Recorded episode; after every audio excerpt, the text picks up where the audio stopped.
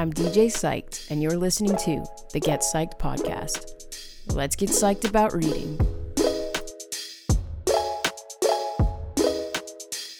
This is the Get Psyched podcast. I'm DJ Psyched, and today we are getting psyched about reading again.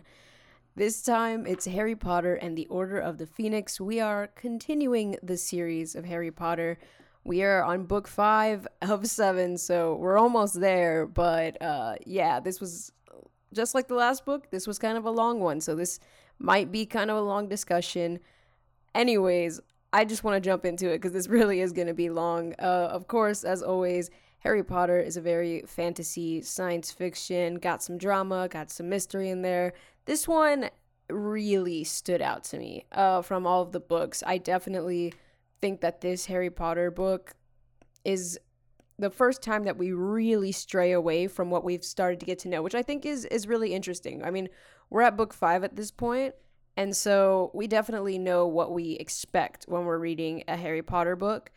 Uh, we understand the format that we're used to with these books, the settings that we're used to, the way our characters act. But this book is so different from the other ones. The characters are really changing in this book. We get new scenes, uh, new places and settings, which is not that unusual in Harry Potter. But the unusual thing is that I feel like Hogwarts isn't as much of the main uh, setting anymore. It's it's really not like there's.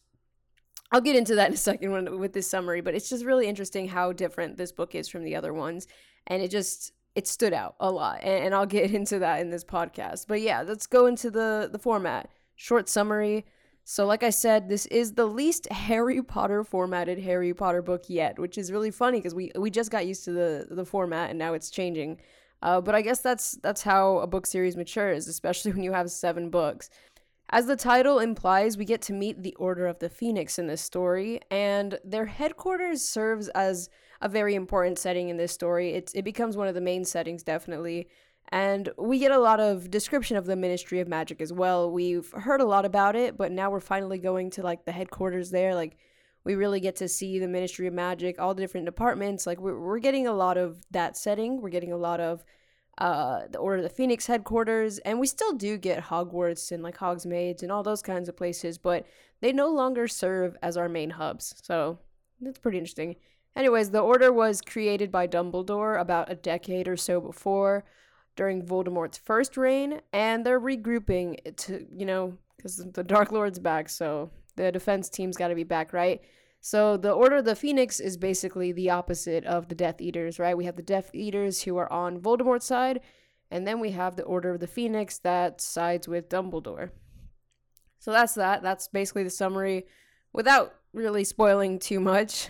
Uh, but now that we're going to get into the highlighted moments and uh, all the all the little relevancies and, and social applications of this story, I have to put in my spoiler alert. Book's fair game at this point. So uh, yeah, listen if you've heard. Uh, if if you haven't read this yet, I don't recommend continuing on. But yeah, overall, I would say this was a really good book. I'm not a very big fan of some of the characters, especially like Umbridge. And I have to say that um, I wasn't the biggest fan of Harry's attitude in this book either. It was pretty hard to stand the way Harry was acting, and some of the decisions he makes. Uh, just one of those things where you're like, "Oh, why?" But uh, he's been in a he's been through a lot in the last few years, so it's very understandable that this stuff is is catching up to him and that he's not coping well. But it, like I said, it was pretty it's pretty annoying. But that's gonna actually come in with the discussion question today, so I'll leave all that for the end of the book. But I have so many notes from this that um yeah, just bear with me, please. Harry's moodiness, I am going to mention it a little bit cuz it starts at the very beginning of the book. You you immediately get this sense that Harry is not the same after the last book.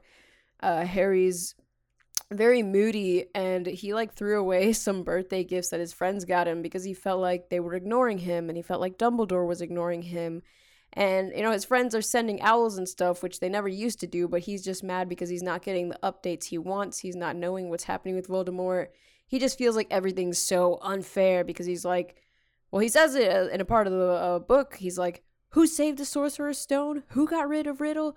Who saved both your skins from the dementors like he just he's just very snappy at people because he's like well, I've done all this for you all, and you can't even like update me on things. And we obviously know why he doesn't get updated on everything, right? Like, there's just some stuff, like, he's still a kid. He thinks he's really big and mature because he's done all this stuff, but the the adults are still trying to handle things. Uh, so I mean, whether they're right or not is not really the point I'm trying to make here. It was just we we do start to see immediately that Harry is very different at this point in the series. He's starting to feel like he deserves a bit more respect than he's given, and he's starting to not want to be taken like a child and it's very conflicting because you know the whole wizarding world is is freaking out about Voldemort coming back. I mean, this means some terrible things for them and Harry's just like I fought Voldemort. I'm big man.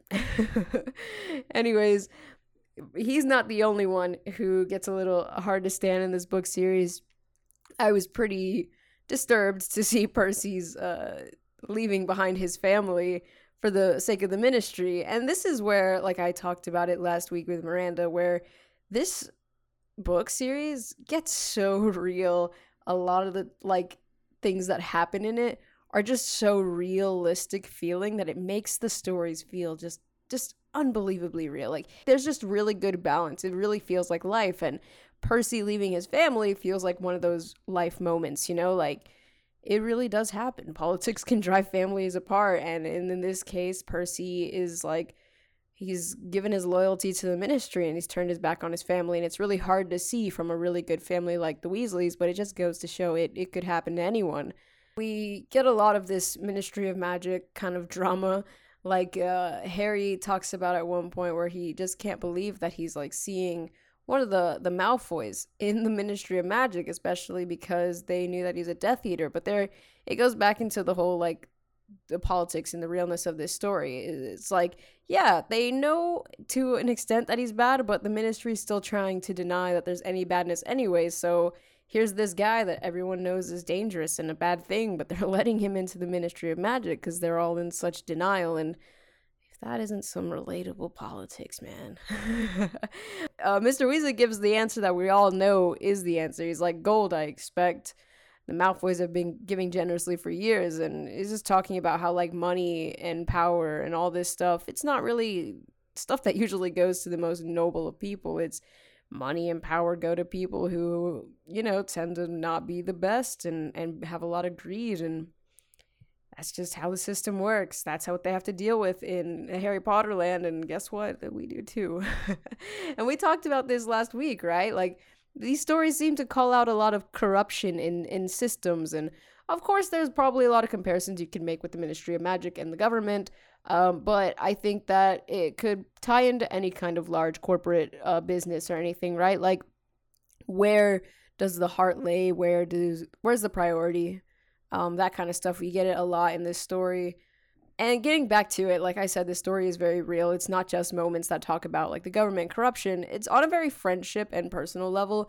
I think although Harry is so annoying in this book, I really liked that I could relate to a lot of his feelings, even the ones that were less uh, less good, feelings that were probably not that fantastic. Like when uh, Ron ends up getting the prefect badge, she had these feelings of jealousy, and he knew they were wrong. Again, he just couldn't stop himself from feeling it. And I really, really do like this moment because Harry, for once, because I feel like he doesn't do it so much in this book, he's being a little introspective. He's self aware of the fact that he shouldn't feel this way towards his friend. It's his friend, he should be proud of him but he's also aware that he has these feelings, regardless of whether he wants the feelings. And that's something I think a lot of people, especially around Harry's puberty age, can relate to. You have so many feelings, and even though you may know they're irrational at times, it's hard to override feelings with logic. But yeah, he, he really says to himself, like, did he really believe he's better than Ron? And I don't think Harry believes that one bit, but Harry's a growing kid, and when he has these emotions, he has them. Uh, so it just makes him makes him really real. And it's also interesting because around this point, he says that he starts to feel better once he realizes his dad wasn't a prefect. So it just goes to show the kind of like interesting thought process that he has at this point. And it's crazy because it's relatable. I mean, it wasn't that long ago that I was a little younger, and I'm still pretty young, so I can relate to a lot of what he's going through. The Hat's new song, great moment uh, right? The Hat apparently sings a different song every year, and this time the hat is really warning them. And obviously, everyone is not that shocked. Like, Voldemort's back. Most people agree with that. And, uh, well, not most. Uh, some people do. But the hat warns them, saying that, like, if we do not unite, we're to crumble from within. Like, the houses were meant to be one unit. People forget, right? That, like, when Hogwarts started, it wasn't Slytherin versus Gryffindor as it really is now. They were meant to be one. They were meant to separate only for the sake of of having different strengths and recognizing those strengths, not hating each other for those strengths. And so he's trying to warn them that if they don't become one, they're going to divide. And it's so funny because they should be stopping and thinking like, "Oh, that's true. Like we're it's not it's not us against Slytherin against Voldemort. It's it should be us versus the evil, Voldemort, Death Eaters, and all that. But instead, they're like fat chance, like that we're all gonna be friends. That's not gonna happen. And Hermione's like, well, you just shouldn't have that attitude, but they do anyways. So I mean, it's pretty realistic because like if they would have all been like, yes, we should hold hands and unite after all these years of hating each other just for their little differences, that's not. It's, it's just not the way it works, sadly. But yeah, uh, like I said, most people, or you'd hope most people, some people agree that Voldemort's back. But there is a, a big point in this story that, like, yeah, it's very split. Some people believe the ministry, they side with the ministry. They think Harry's this crazy guy who doesn't know what he's talking about. He didn't see Voldemort. And then there's people like Neville who stood up for him and said that, yeah, I believe what's going on. I just thought it was interesting how torn apart the community was right? Some people thought that Harry was lying. Some people thought they were he was telling the truth. And this tore apart Harry. This again goes back to why Harry's feeling this way. I mean, he's dealing with all of these things, right? He's been through all this trauma over the last few years, facing Voldemort many times, and at this point like he's he's not let it affect him fully. Like he's he's not like sitting there being like, "Oh, what was me? Why am I this?" But he kind of is starting to get some of that feeling. Like he's like, well, why is why am I the one that's to deal with all this garbage? I'm tired of being the one that gets looked at, the boy who lived, and he's starting to you know lash out at people a lot because of it. I don't know. It's all very understanding because like half the people in his life are just like calling him nuts and then the other half are like well we believe you but that doesn't really change the situation he's in but one thing I really like about this, in all of this, like, yes, Harry is justified in his feelings. He can be distressed because of what's happening. I mean, it's like a hard situation to be put in. No one's taken their eyes off of Harry in like the last four years, and he's kind of tired of it. But at the same time, he starts to like act rude towards Hermione and Ron and people who are very close to him. And a lot of people just kind of take it for the fact that, like, hey, he's been through a lot. But I love that Hermione continues to call him out on it. She does a lot. She's like, hey, like, you can't lash out on us. Like, we're the ones defending you. Like, stop it. And she stands up for herself quite a lot, which I really like. Because although it's easy to step back and be like, well, Harry's just gone through a lot, you can't really just let him get away with treating the people that are being good to him like that. Like, yeah, I completely understand it when he wants to lose it on the students who are actively calling him crazy and saying that they won't believe him and all this stuff. But as for the people that are on his side, it, it, it's not cool. And I think it's a very relatable thing. I think a lot of people have done what Harry's done, right? And I've done it before too. You're just like mad and you're in a bad mood and you take it on people who don't deserve it. And it's just another one of those nice little tidbits for them to throw in there. Uh, although it makes Harry very unbearable. Let's get into a few more random points that just I don't know. They're just nice.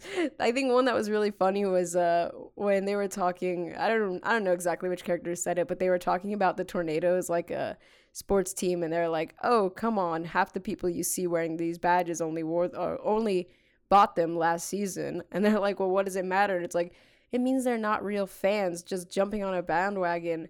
And it's just so funny because it's just the smallest of points. It's just the little details that are put into these stories that just make it feel so real because there's so many people who say that. I hate, I absolutely hate when people are like, you only like it because it's popular. You only started listening to them when they became popular. You only got into this thing because it's popular. And I'm like, well, if it's popular, maybe it's actually good. Like, I don't know, the hipster culture thing, right? It's really annoying. So I just thought it was cute that they kind of inc- included that in there because it's just a it's just a random fun little thing to throw in there and make it feel more like real teenagers because this is this is for real how teenagers interact. I don't know. Now, one of my absolute favorite points in this book is about education and its importance. So, this is Harry's year to take the owls, and they're basically like I don't know, weird SATs that you take in the middle of your Hogwarts time to see if you can move on to the next level of Hogwarts and taking classes and your future careers and all that good jazz. And so I I love just how real they get with the owls. The students are really stressed out. They're getting way too much homework. They're like freaking out and trying to get all their studying done. Pretty relatable content. But it's when teachers, uh, certain teachers give their give their thoughts on education that I think it, the points really come in. It's Professor Umbridge who makes the worst point of all. She's kind of like saying, "Oh, well, as long as you can pass your exams, like that's what matters. This is school. It's not the real world." And all the students are like, "What? Like you're the defense against the dark arts teacher. If Voldemort's out there, like we need to know how to defend ourselves." And she's like, "Well, this is school, not the real world." And it's like, well, where do you think people are meant to learn how to live in the real world? At school. Like, we have no other place. And so that kind of just is a testament uh, towards, like, how, you know, when people focus too much on exams and, oh, your exam scores and, oh, your exams make up your life, you kind of tend to push back the important part of education, right? It's actually supposed to teach us. We're actually supposed to be able to use this stuff one day. What is the point in learning things if you can't apply them? And we do have uh, one teacher, the um, divination teacher, who says, you know, it's really not that important if you pass or fail my exams. If you have the seeing eye, your grades won't matter. And it's kind of going off the point like, if you know things, if you can do things, what does a grade matter? I don't know. Like, if I were to test you on like doing your laundry and you failed, does that mean you can't do your laundry tomorrow? Like, it really doesn't matter if you have the practical application. And I just thought it was really cool how the owls were such a, a big point in the, the story because there's all this crazy stuff happening. Voldemort's taken over and the world is absolute chaos, but the exams go on. and if that's not the most relatable thing about teen years, I don't know what is. Going with the homework theme, we also have this moment where Hermione's like, but this is much more important than homework, and everyone's really weirded out by it because this is Hermione, the girl that loves homework. Hermione loves doing her homework and she's all into it, but even Hermione can stop and be like, some things matter more. And we also get a moment like this with Hagrid where he's like, some things matter more than a job. And I think this is a really big theme in this story. Like the idea that there's a big picture and then there's the little elements of your life, which don't matter that much, to be honest. And it can seem like some things are the most important thing in the world, right? Um, there's also the moment where the twins decide to leave Hogwarts. Epic moment. Love that moment so much. But in that moment, they're basically saying, like, hey, we have a whole life ahead of us uh, degree in Hogwarts is going to mean very little at the moment. Like, I want to go out and do things. And they actually end up doing some great things, but I'm pretty sure that's in the next book because I kind of started already, so I'm not going to get into that. But it is a big theme in the story, right? That, yes, the ministry is a lot of the ministry people, especially uh, the head of the ministry, the Minister of Magic, he's trying to deny Voldemort and all this stuff. He's trying to save his career, he's trying to save face. Like, he's very much into himself and his selfish ways, and so a lot of the people in the ministry. Um, but it's the people who truly believe in the mission that are willing to risk it all for the mission. There's Dumbledore who leaves Hogwarts for a while because he sees it as more important that Harry's there because he knows the full plan. Like he he's looking into the future and the importance of how things are going to play out. He doesn't care if in the meantime he loses his job. Neither does Hagrid even Hermione can say that that grades won't matter so much if in the end like they're gonna fight Voldemort. Like who's gonna care about your grades if everyone dies from Voldemort? Like obviously there are some things more important than school and your job and your little minuscule things. It's a great point to bring up because I think, especially in a time like this in the world, right? It's very easy in any time in the world, it's really easy to get caught up in the minuscule everydays of your life. It's very easy to just feel like the little things matter so much more than they do and to let them get into your head and to to really focus on all the wrong things when there's a really big picture that we are missing. There's the fact that like some things definitely matter more. we don't matter that much. Our lives don't matter quite as much as we wish they did. And hey, I talked about this with Alex when when she was on the podcast like the universe it'll keep going on. Whether I have my job, whether I make this podcast, whether I finish reading this book, the universe will continue, right? The little things we do that matter so much to us, they don't matter that much to the universe. But there is always a bigger cause, and we could potentially be I don't know, hurting the bigger picture for the sake of our little things. Like, what would be the point in stressing over finals if Voldemort took over and took everyone down? Some things just matter more, you know? So that's the point. It was a great point to make. I love how they threw that in there with a lot of the characters. Like, I, I feel like it's the characters who we should perceive as good who find the small details of their lives don't go above the world. And it's the ones that we see as, like, hmm, Voldemort, Umbridge, the Ministry of Magic, like these people who are not so great, are antagonists. They're the selfish ones who are putting very little minuscule things first. Now, going back to uh, Harry's mood and also big themes in this story, I definitely think aging and how we act is a big theme in this story. I think it's hilarious because that's a part of being a teenager, right? Feeling misunderstood, feeling like no one can relate to you, and feeling like you know all the answers and you could fix everything and like why why are the adults doing this like as if there's no bigger reason, as if like oh, it's just this simple. And Harry really does think like that a lot. It ends up getting him in big trouble at the end of the story. He's like I could fix this all on my own. I don't need an adult's help. And that's that was a terrible idea on his part, but Hermione is incredibly emotionally mature. Like when when Cho is having uh, this emotional breakdown and it's kind of reflecting through with her relationship with Harry. Like she's acting really funny in front of Harry and she uh, cries a lot and she's just kind of exploding and, and being a little irrational with him. And Hermione's like, well, she just did that because she's feeling stressed about the fact that she likes you and her ex boyfriend's dead. And it's a conflicting thing for her. And she goes off on this whole tangent about what Cho must be feeling. And then Ron and Harry look at her like, well, how could someone feel all that? That doesn't make sense. And she calls them out for being like emotionally numb, not knowing how to understand emotions. And Hermione is really good at being emotionally mature. I mean, she's the one who knows when the limits are there, you know, like when should we care about life over school? When should we study over doing ridiculous things? Hermione's good at reading people's emotions. Hermione's good at calling people out. And I think that at this point, we see that she is the most mature of the three. We're almost at the end of this. All right. Sorry that this may have been very jumbled up, but this book was really all over the place and it covered a lot of ground. Again, going into practical application, there was the DA, right? Dumbledore's army, the students who decided that they would gather outside of the school, whether it was allowed or not, because it was more important to them to defend themselves in the case of an emergency than it was to not get in trouble with the school.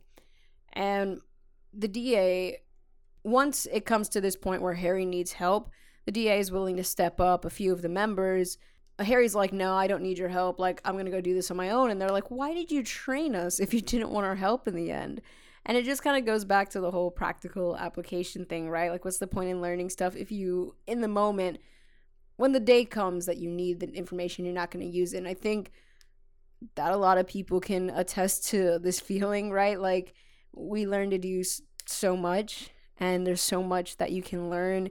But if you're not going to use the knowledge when it comes down to it, what's the point? And I actually think this is hilarious because I was just recently talking about this with someone we were um, discussing CPR and CPR lessons. And I personally have gotten CPR certified, and I know a lot of people who have who don't ever want to give CPR. Like, it's so silly, but like just the fear around it, right? Like, you can learn to do CPR, but when it comes down to actually using it, that's scary. In a real life situation, that's scary. And no one can prepare you for how scary using some kind of knowledge might be, right? You might have gotten like really good at swimming and got your lifeguard license. But in the event that someone's drowning and their life is in your hands, that's far more scary than learning. And that's the point that Harry tries to bring up in Hogsmeade actually, because they're like, uh, Hermione's like, "Can you teach us about defense against the dark arts and all that?" And he's like, "What qualifies me?" And she's like, "You've been through it. Like you've survived so much dark magic. Like you obviously know something."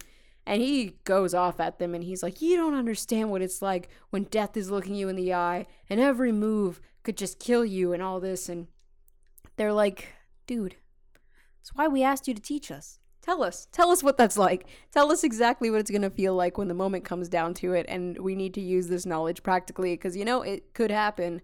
And I think that, um, I don't know, it's just a beautiful point, right? There's knowledge, and then there's knowledge you can use, and then there's actually knowing how to use it when the time comes. And I don't know. They talk about that a lot in this in this movie or this book. We'll get into the movie in a second. I don't, I don't know about the movie to tie it all together, at the very end, you know, after the big dramatic scene with Voldemort and all that, Harry Harry sees his godfather die, and it really destroys him. Harry's not the same after that. Harry doesn't want to be Harry anymore. He says that in a part of the story. This is where Harry really breaks. Like Harry was falling apart in this book for sure. He was starting to face a lot of his emotions being a teenager all of the changes that come along with that, the different feelings he was having, and all the emotions he's experiencing.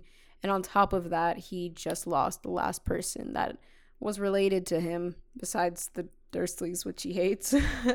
and so it really, at this point, Harry feels a bit defeated and destroyed. And I think we're gonna, I if I can make a prediction for the next book, I think we're going to to see him face those feelings and hopefully grow from them. I'm not far enough the, into the next book to know if that's true or not, but I'd I'd like to believe that we're going to get some more growth out of Harry because when it comes to these kinds of things, these very very difficult things, you will feel pain. Everyone will feel pain for a very long time and you may feel that pain for way longer than you could imagine, but you can grow from these experiences and I'm hoping that Harry will grow from it, especially because he knows that his uncle would have wanted him to become strong and wise and do his best in these situations instead of letting it just tear him apart before he can even try and, and face all of this.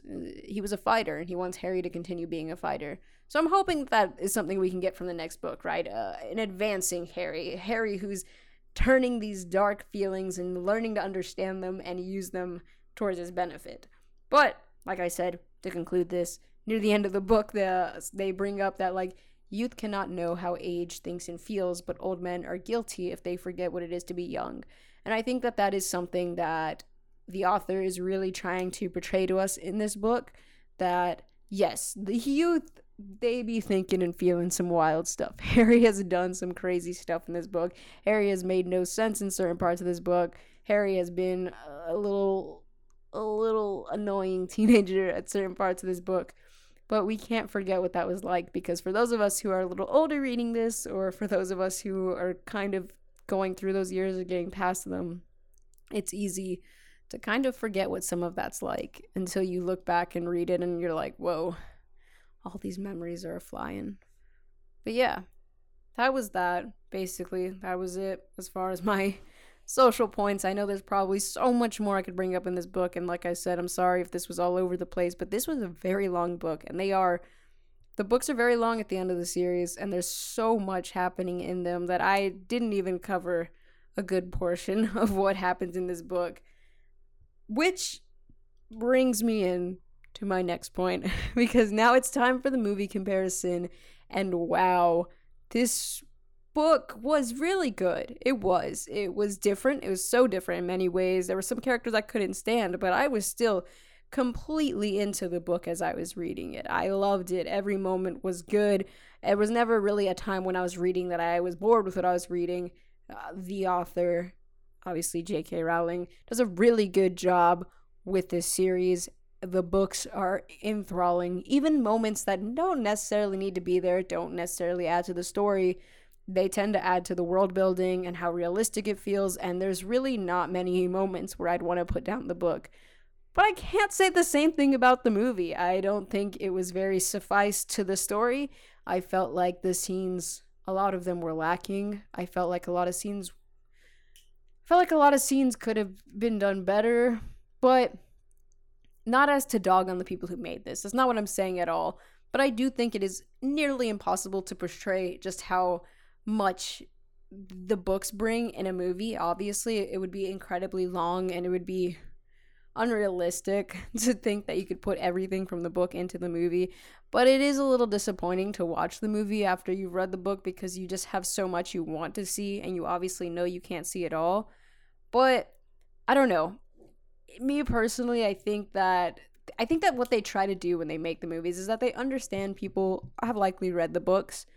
And so they kind of give you the scenes you want to see and all that, but what's actually happening, you would really have need like you really would have had to read the books to understand it all properly. That's just how I feel. I think that sometimes when they say things, they say it really fast and it was like this huge significant thing in the book, but they say it really fast and I'm like had I not read the book, I don't think I would have at all understood what that meant or how these characters are going to react to that or what should be happening next. I just find them the movies are rather confusing. And obviously I'm not that confused because I just read the book, but I think had I not read the book, I there's no way I could follow a Harry Potter movie, especially this one. I feel like it was really all over the place in the movie, and if you've never read the book, you might not 100% understand the whole story. That's just how I feel. I could be wrong on that, but I really I found them difficult. Well, before I ever read the series, I think I like kind of tried to watch one Harry Potter movie and I was so confused the whole time. And maybe I'm just like not the brightest with these kinds of things, but that's how I feel about this this movie. I feel like it was a little really it was a little confusing and it wasn't as enticing as the book, which is a shame because it's a really good book. But like I said again, I'm not talking on the people who made it. Like it was as good as they made it. It was like watchable. It was not terrible or anything. It just the expectations were very high because the book was very good, you know? Um, something I didn't notice until someone very recently pointed out to me is that Peeves the Poltergeist isn't in any of the movies. I didn't notice this. And and so I'll give them points because like yes, there are some pretty significant things in the book that don't end up in the movie, but since the books are just so voluminous, it is actually pretty easy to miss like even directly after reading the book and watching the movie to miss something like to to realize a scene's not there or to realize a character is not there or that they're not the same.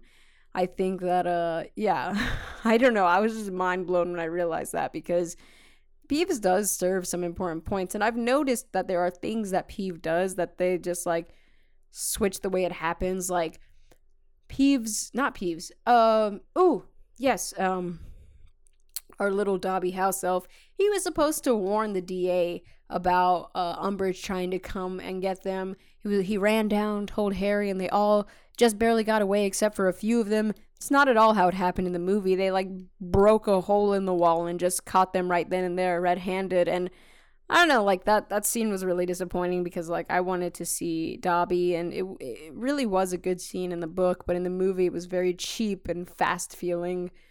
Um, but yeah, I didn't. Otherwise, I didn't really notice Peeves missing. Anyways, some just the last like scene that I really wanted to bring up individually because like I said there's just way too much in this book. It was the scene where the Weasley brothers left Hogwarts. I already mentioned this. It was pretty epic. They decided higher education wasn't for them anymore and they wanted to open up their joke sh- their joke shop and since they had money like school served them no purpose. So they got rid of school and just went to go do their thing. But the scene was so epic in the book. Like there were fireworks going off everywhere and they had Oh, was there? No, the fireworks scene I think was a separate one, which was confusing. They made a swamp in the last one when they decided to leave. Anyways, yeah, they kind of combined it all in the movie and just had them leave pretty quickly after not causing a whole lot of mayhem. But in the book, they caused like all this mayhem a couple of times and they had really come together to make this really genius move and they're on their knees on the floor and they end up calling their brooms over and they break a hole in Umbridge's wall and they fly away all epically. I don't know. I probably didn't describe that well at all, but basically, it was super epic in the book and not the movie. So that was a shame.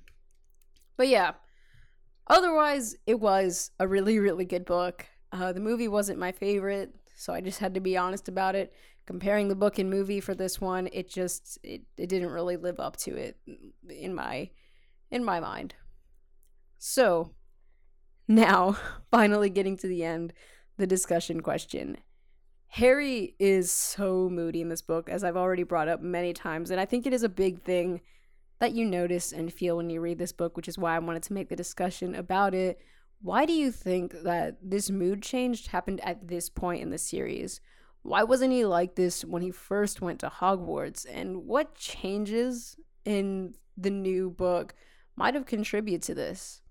So, I'm only going to answer this briefly because obviously I've spoken a lot about it already. So, I don't want to bore you by repeating the same things, but he's at that age where things are changing within him. He's going to have different feelings. He's going to understand things differently. He's not the little boy he was when he went off to Hogwarts, which what? I think he was like 12 he's like in his late teens. He's really starting to see himself and understand the world differently, understand more complexities. He also just understands in general more because when he started at Hogwarts, he knew nothing of the wizarding world, and now he understands the wizarding world. He understands the corruption that underlies it. He understands just how unfair he's being treated, considering he didn't really do anything. He didn't ask for this life. He didn't ask to be, quote unquote, the chosen one or the boy who lived he's just a boy. And when he first went to Hogwarts, it was like, interesting, I'm learning all these new things. Oh, people think things about me. But it, he was such a nuance to it all that it really couldn't have affected him that much. But now that he understands the wizarding world and he's gotten a reputation and people have hated on him for a very long time, it's it's catching up to him. He's gotten to that age and that place in his personal life where he has a big understanding of things and enough has happened to him over the last few years that he's just tired. He's emotionally drained and he doesn't really know how to deal with it because he really never consistently feels like he has anyone. There's been moments where Ron's kind of turned his back on him, although he always comes back. There's been moments where he's kind of gotten fed up with Hermione, but then he gets her back. So he's got these two friends that are pretty stable, but other than his friends, he doesn't have a whole lot of family. Like he has the Weasleys who are there for him a lot, but he doesn't have his own family that he feels like he can fall back on. And when he finally does get his own family, it's a guy who has to go into hiding and can't be stable in his life and someone he can't always reach out to. Harry also found someone in Dumbledore, but obviously in this book, Dumbledore has to be pretty distant and he explains himself in the end, but Harry just feels so many conflicting feelings of, of being at this age and not having someone to turn to when he's scared or has these moments where he wish he could just talk to his parents and all that. It's at first it was just a longing for parents, right? I want parents and all that, but now his life is so complicated. He really wishes he had that stability and guidance and he doesn't and it's making him lash out. So that's just what I those are just some thoughts that I had on that. But if you have any different thoughts or if you want to discuss it a little, you can totally check out the Goodreads in the description. I would love to engage in discussion about this with anyone that's basically it. Thank you for bearing through this with me if you listen to the whole thing. I have two more books to go, so I'm very excited to continue this series and hopefully get some more guests on to talk about it so that I can make a little more sense. But thank you for listening. If you've gotten this far, let's stay psyched about reading.